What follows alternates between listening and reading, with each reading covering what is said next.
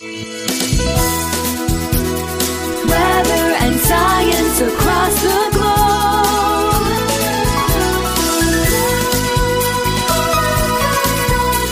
The Weather Jazz Podcast.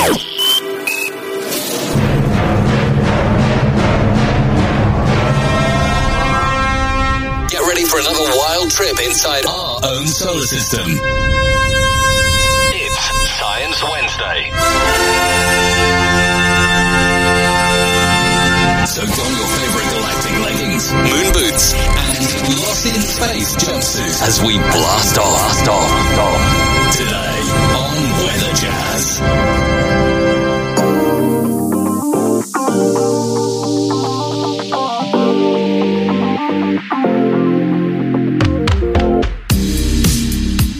Welcome to Weather Jazz, a world audience podcast about anything and everything weather, science, earth science, and a whole lot more.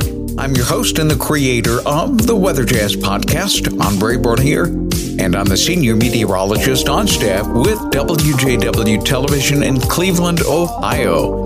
This is episode number 315 for Wednesday, Science Wednesday. April 6, 2022. And in just a moment, we are going to continue our solar system tour.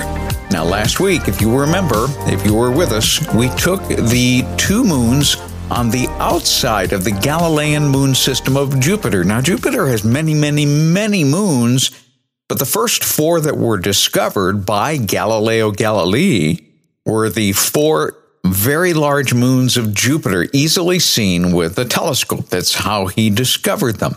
Well, today we're going to move from the two outermost moons, Ganymede and Callisto, and then move to the inner moons of Europa and Io.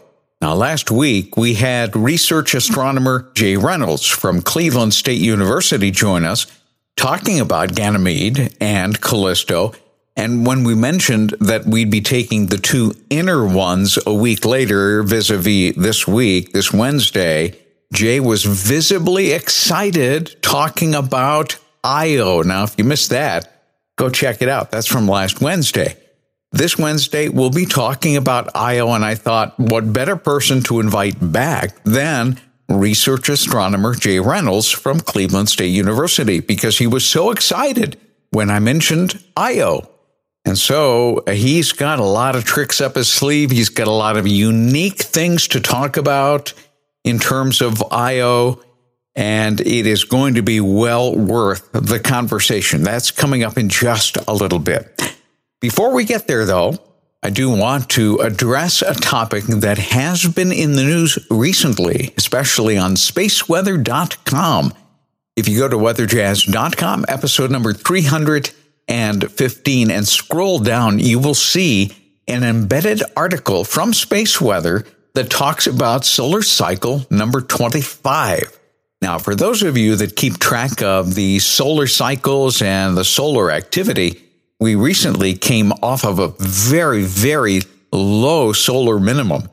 In fact, many were calling it the potential opening to a new Maunder minimum. However, it looks like things have turned around just a little bit because if you see the graph that I posted on weatherjazz.com, episode 315, you'll see where we are in the number of sunspots and the amount of activity coming off of the sun compared to the forecast. The forecast is the red line, which should peak in July of 2025.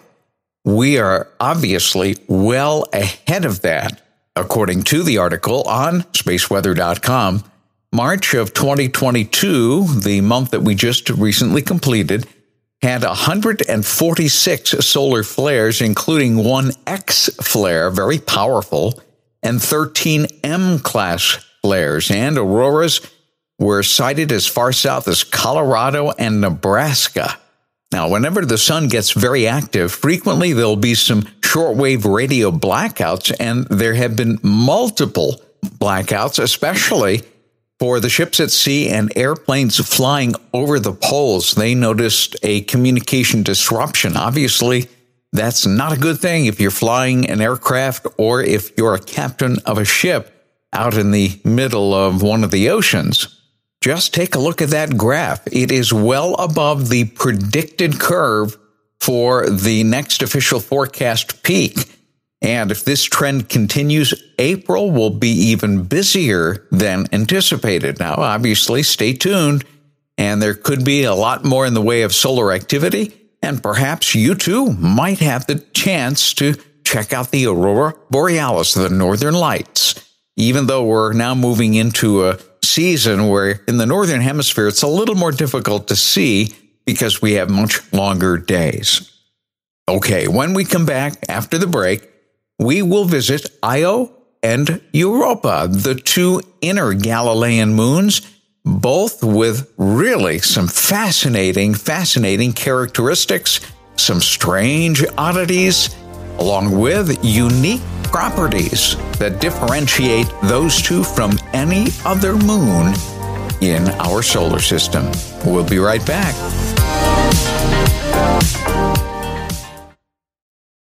Jay, thank you very much for joining us, uh, returning to Weather Jazz uh, for a fantastic uh, discussion today. I'm I'm looking forward to it. Yeah, Yes, same here. Always, definitely, especially the uh, uh, especially these two topics today. Definitely interesting. Ah, okay. Well, uh, they are really interesting. When I started reading up on some of these, and I, I'm essentially going to let you go for broke. I'm going to let you out of the cage today, and and and you can really go hog wild on these two objects because they are truly truly fascinating. I think even more fascinating than last week when we covered the two outermost uh, Galilean moons. Today, we're covering the two innermost moons, the ones that have a rotational speed that is just mind boggling for, for starters, but that's just the start of it. So why don't we start with Europa first? That's, uh, I believe, what the second, uh, second of the Galilean moons, the second one furthest out. Correct. Uh, roughly, um, uh, you have Io, which is the uh, closest, but then Europa is a magnificent moon that's uh, We've long known its uh, unusual characteristics, but when we had spacecraft first fly by it, it's like, oh my gosh, look at that! Uh, frozen surfaces. It's uh, it's um, uh, there's liquid water beneath the surface. Uh, the list goes on and on. It's truly a an amazing place.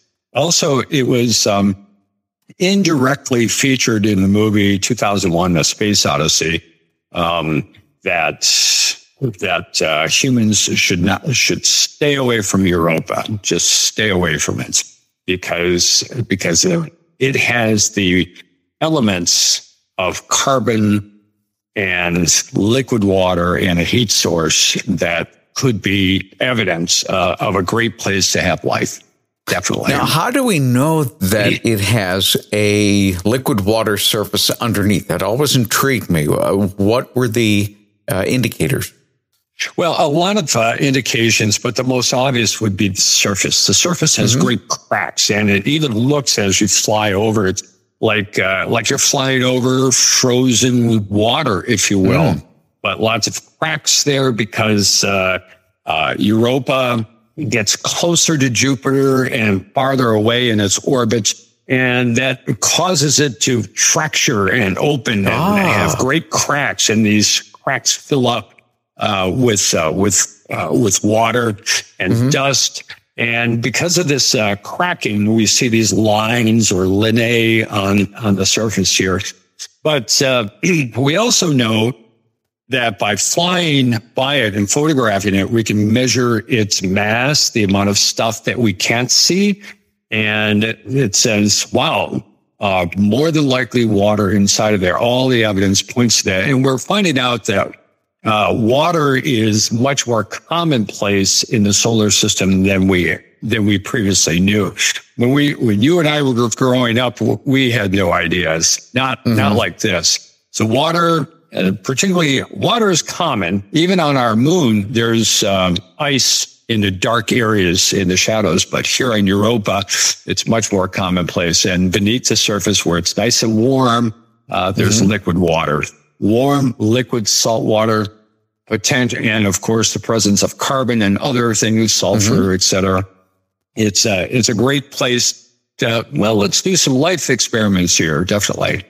Is there any kind of potential or has there been any thought given to sending a probe to actually land on Europa?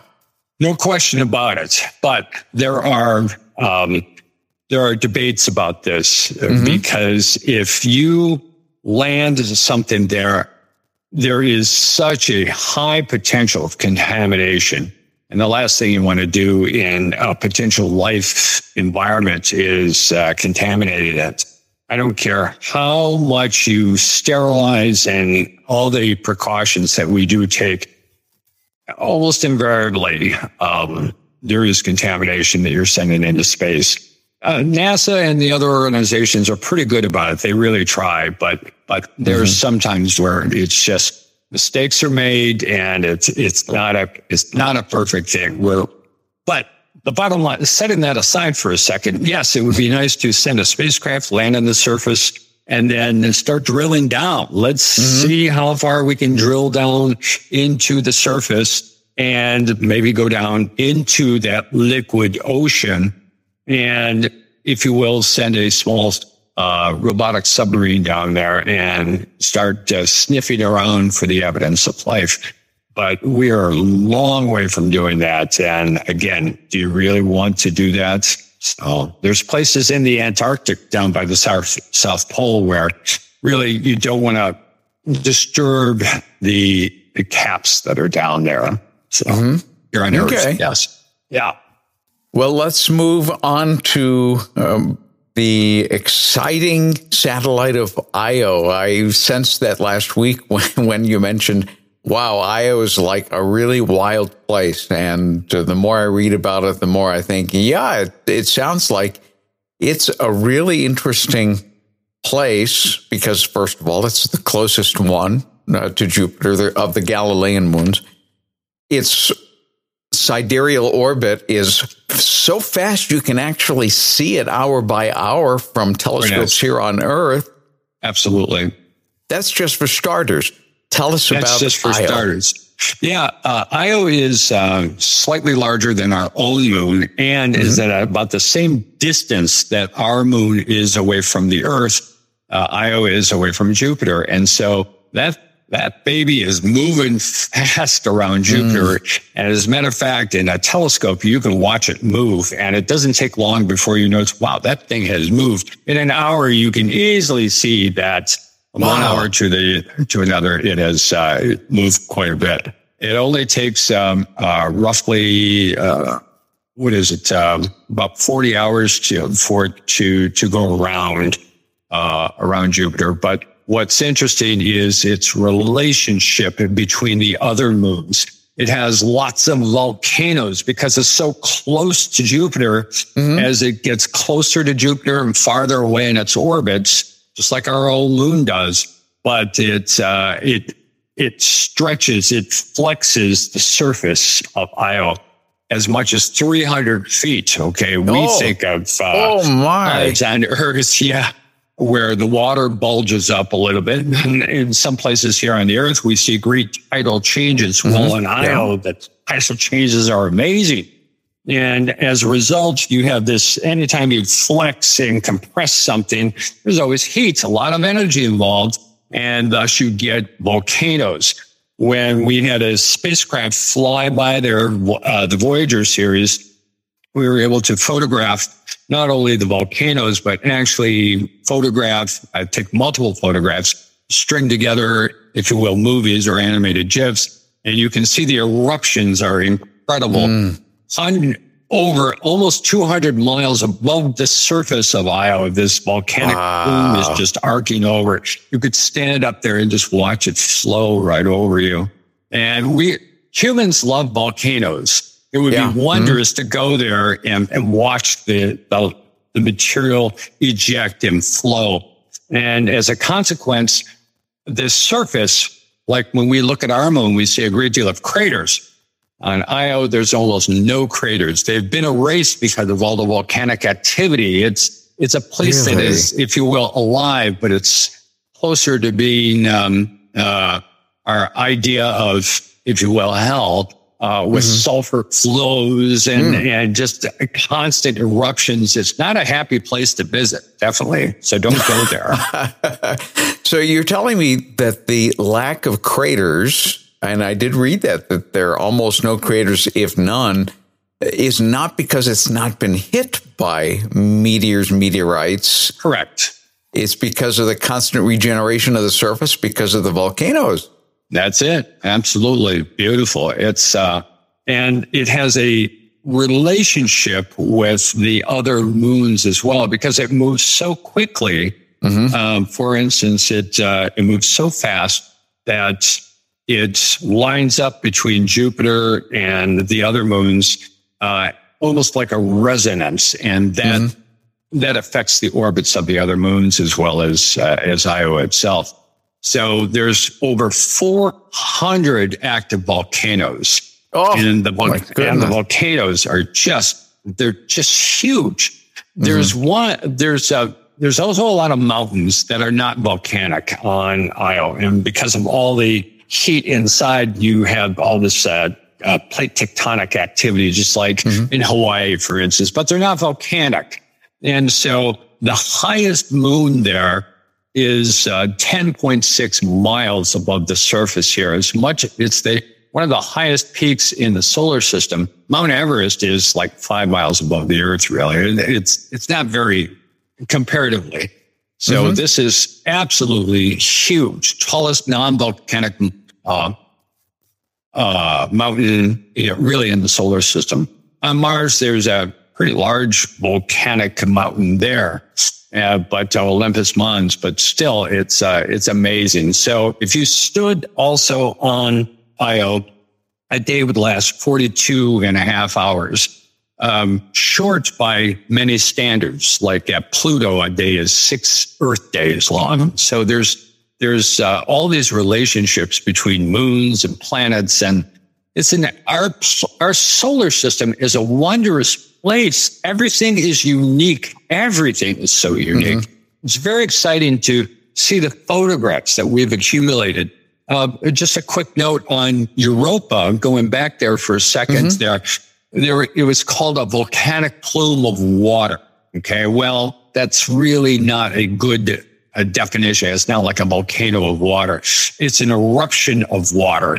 Just like here was Io, there's volcanic eruptions in, uh, I believe it was 2017, 2019. Hubble actually detected the first eruption of water, a water vapor, a plume into, uh, into space.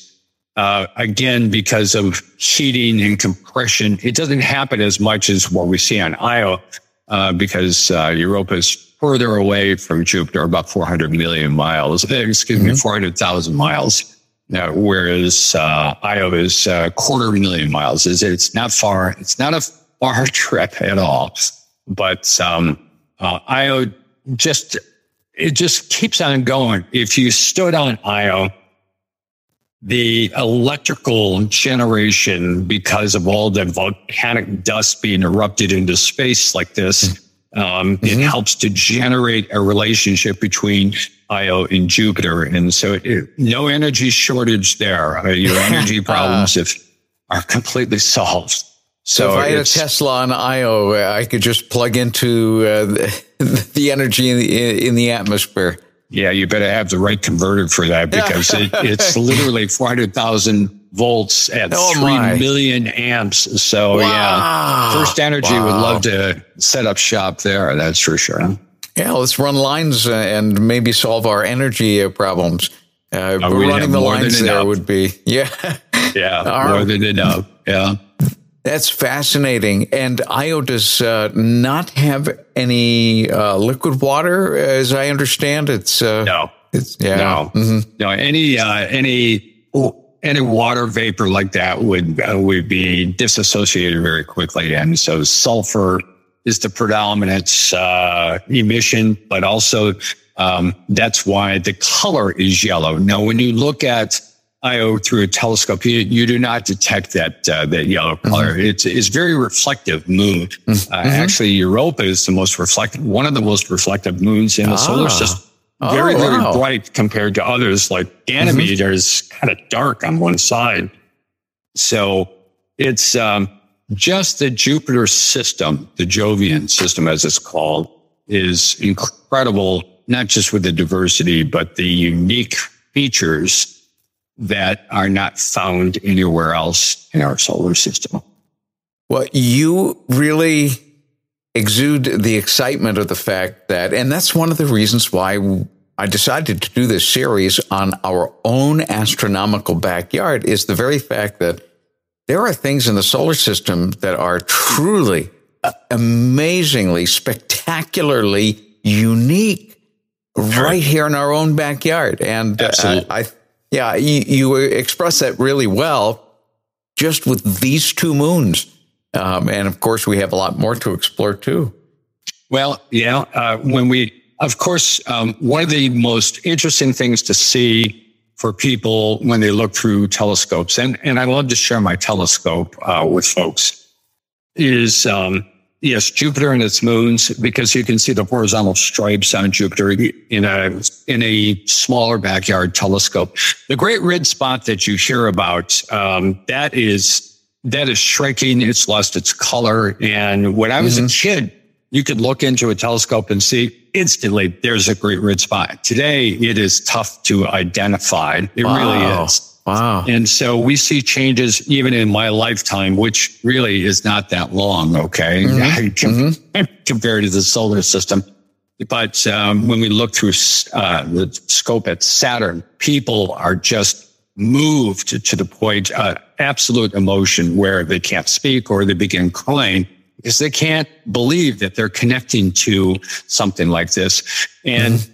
then we have the colors of Neptune and Uranus um, mm-hmm. Truly spectacular. And unfortunately, I could never show Pluto in a telescope. Really, no telescope on Earth can reveal uh, what we see in the photos from our space probes. Right. But Pluto is is also, when you get to that, is one of the most dynamically interesting places in our solar system. It's it is an amazing jewel in our solar system. So mm. we have a lot more to cover here, Andre. Okay. A lot more.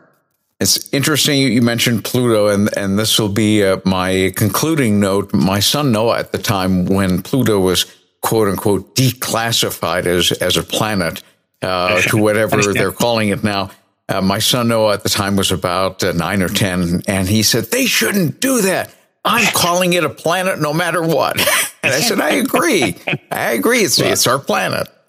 I agree, but it's understandable why they reclassified. Right. Uh, a long time ago, we used to have, I, I think it was uh, almost like 20 planets in the solar system. And it began, uh, this is back in the 19th century, they began to realize, well, these little things are very small dots. Uh, let's call those asteroids, not planets. Oh, okay. Suddenly we're back to five planets and then six. And Mm-hmm. But yeah, Pluto is is just a crown jewel. The incredible. Mm-hmm. The photography, the features, uh, the dynamic. It's a dynamic place going through changes as well. So we we when we study these things, we're studying ourselves indirectly. Mm-hmm. So Earth is is unique that we have all these properties like this, and and we live in a sweet spot here. But still, right. there's so much to see and view. I call it the Goldilocks spot, where you, it's just in the right spot. But I sense, or I, I am feeling the same kind of excitement for Pluto almost uh, than I uh, that I do when you talked about Io last week. So perhaps when we get to Pluto, would you like to come back and, and talk to us about Pluto? Oh, naturally, sure, anytime. Thank you very much. Really appreciate it. Okay, thanks, Andre.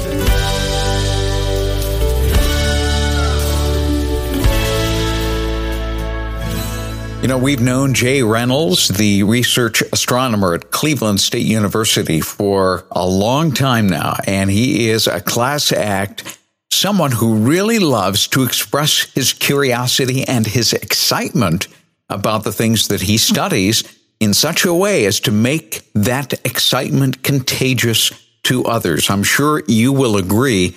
And that's why I plan on having Mr. Reynolds back to talk about Pluto at the very least in our tour of the solar system.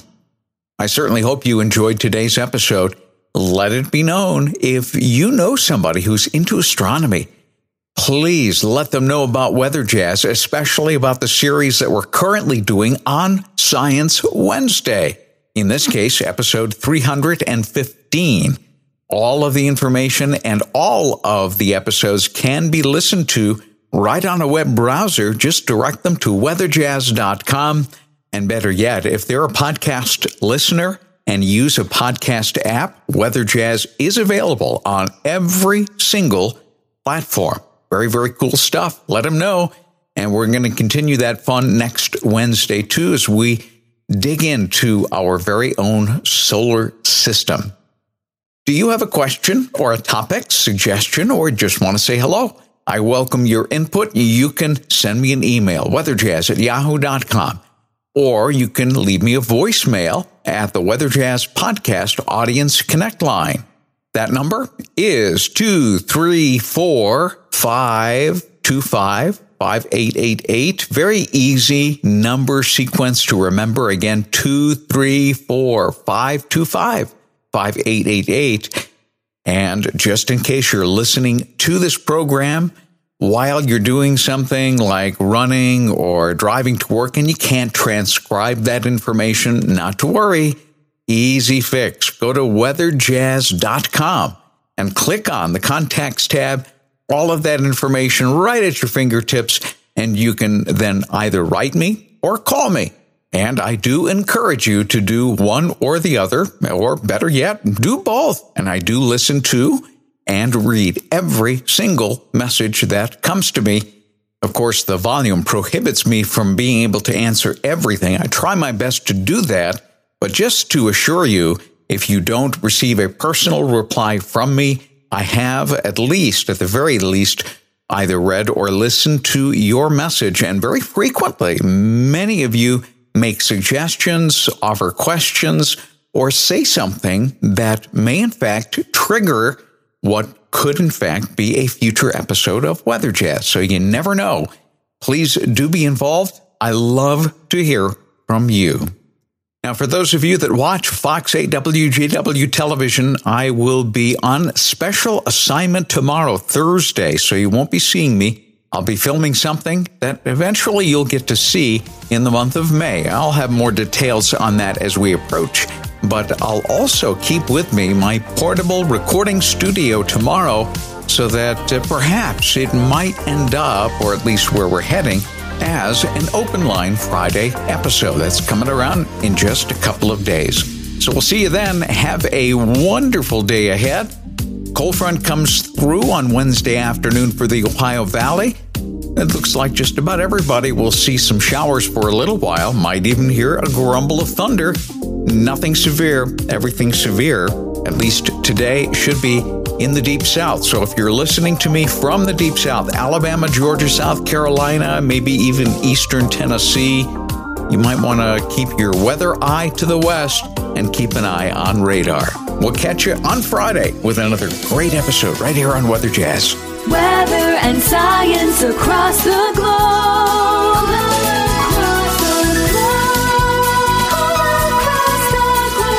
Weather Jazz Podcast.